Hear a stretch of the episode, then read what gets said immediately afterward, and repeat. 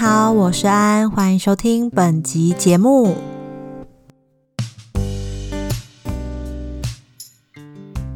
安，你好，我是安，你今天过得好吗？在录这一集的这一天啊，我刚和一个已经认识了十多年的同学，从前一天的晚上在第一间咖啡厅聊到了第二间，再一路聊到了我家沙发上，最后两个人没洗澡的在沙发上睡到天亮。人生的缘分真的很神奇哦！我和这位朋友从高中毕业后，基本上就没有再见过面，也没什么再联系。但最近因为两个人都在南部，很巧的就联系上约了见面，然后就有一种感觉，就是有一种朋友，即使你多年没有见，甚至其实你们高中也没多熟，但那种亲近的感觉，在你见到他的第一秒，你就会知道啊，不是有个词叫做忘年之交吗？我们接下来马上要成为忘时之交了，然后会忘记时间的那种交情。好，以上分享和今天要讲的主题完全没有关系，纯粹就只是我觉得好久没有回到这种好青春，但肉体好累，但是精神很好。好，以上都是闲聊，我们回来这一集的主题。今天这集是想要和大家分享最近我很喜欢的一部小说，说是最近也不是最近了。是最近我又拿起来第二刷、第三刷，而且每一次看都会觉得又发现了一些前一次没有发现到的细节，或是可能第一遍还没那么明白、没那么有感觉的情节，然后再看第二遍的时候，突然啊，原来是这样，然后起鸡皮疙瘩。对，就是就是这么一部这么喜欢的小说。那这部书的名称呢，叫做《国宝》，它是日本作家吉田修一写的。可能有一些朋友会对他的另一部作品比较熟悉，叫做《恶人》，就是坏人的那个恶人。那在吉田修一的自己的官方网站上，他也把他的作品以草食系、肉食系来去做一个 X Y 轴的一个分类。那草食性呢，相较之下。读起来就是会比较轻松，有一点轻音乐的那种感觉。但是读完之后，那个余韵可能会让你不自觉的，嗯，眼角有泪水，或者是里面的幽默感会让你啊莞尔一笑这样子。那肉食性的作品呢，就是在情节情感上非常的浓烈厚重，特别是呃，他会很着重男性视角的这个部分。刚刚所说的。《恶人》这部小说就是属于肉食物语。那今天想要分享的这本国宝，它在肉食系的排行等级是最高等级，超越杀人案情节的《恶人》，就可以想见这其中的的情节跌宕之重跟精彩的程度了。那讲到国宝，你会想到什么呢？有些人可能会想到的是有形的国宝。像是古迹啦、历史建筑啦之类的。那还有另外一种形式的国宝是无形的，需要靠人去传承或是表现的，像是可能民俗活动、祭典或是传统的表演艺术、表演音乐。那肩负着传承这种重要无形文化与传统使命的人，在经由国家的认证下，我们会称呼他们为人间国宝。在台湾，像是歌仔戏界的国宝就廖琼之老师，或者是说唱艺术的国宝杨秀清老师，那还有就是保存恒春乐琴民谣的国宝老师陈英阿嬷，他们都是用了一辈子的时间去学习，在生活中实践，或者是在舞台上表演，传承台湾的传统表演艺术或者是工艺。我十多年前也很有幸的跟随了一些艺师们学习台湾的传统音乐。跟在这些老师的身边啊，你会，你真的能感受得出来，他们用一辈子的时间就坚持做好一件事的这这样的精神，以及想要传承下去的大爱与无私。我想起以前指导过我的一位身段的京剧老师李伯君老师，说来也惭愧，老师指导的那些身段啊、云手啊的动作，基本上都忘光了。但我到现在还是很深刻的记得老师说的一句话：“无规矩不成方圆。”任何的动作都有它的标准原则。他们用一辈子的时间去遵循着前人的标准，每一个动作、每一颗音、每一个步伐、每一个手势，而他们也将这样的标准一代一代的传承下去。讲的是不是有点远了？回来这本国宝的小说，这本小说它所描绘的世界是歌舞伎，不知道你们有没有看过歌舞伎的表演？那里面的国宝当然指的就是歌舞伎的演员。歌舞伎是日本独有的表演艺术，那只有男性可以担任演员，由男性去扮演女性的角色，也就是女形，女生的女，形体的形。那在这本的小说里面有一段就有写到关于女形，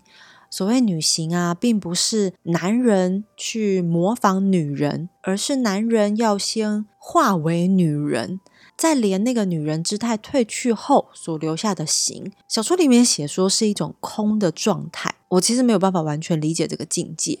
但是在看歌舞伎演出的时候啊，台上的演员所扮演的女性的角色，她是女性，但是她又不是女性，她有一种很独特的美。我不知道可不可以这样比喻，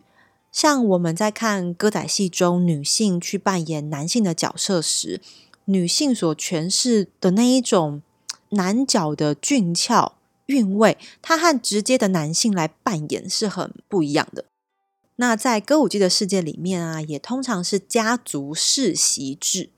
一代一代的传承，然后承袭名讳下来。如果你生在歌舞伎世家，可能你一出生，你开始会走路了，两岁三岁，你就要开始为了上舞台而做准备。那家族的光环和资源是你的优势，也会是你的压力。而没有这样家族血缘的演员，你想要成为一名歌舞伎演员，你所要付出的牺牲与努力更是没有办法想象的。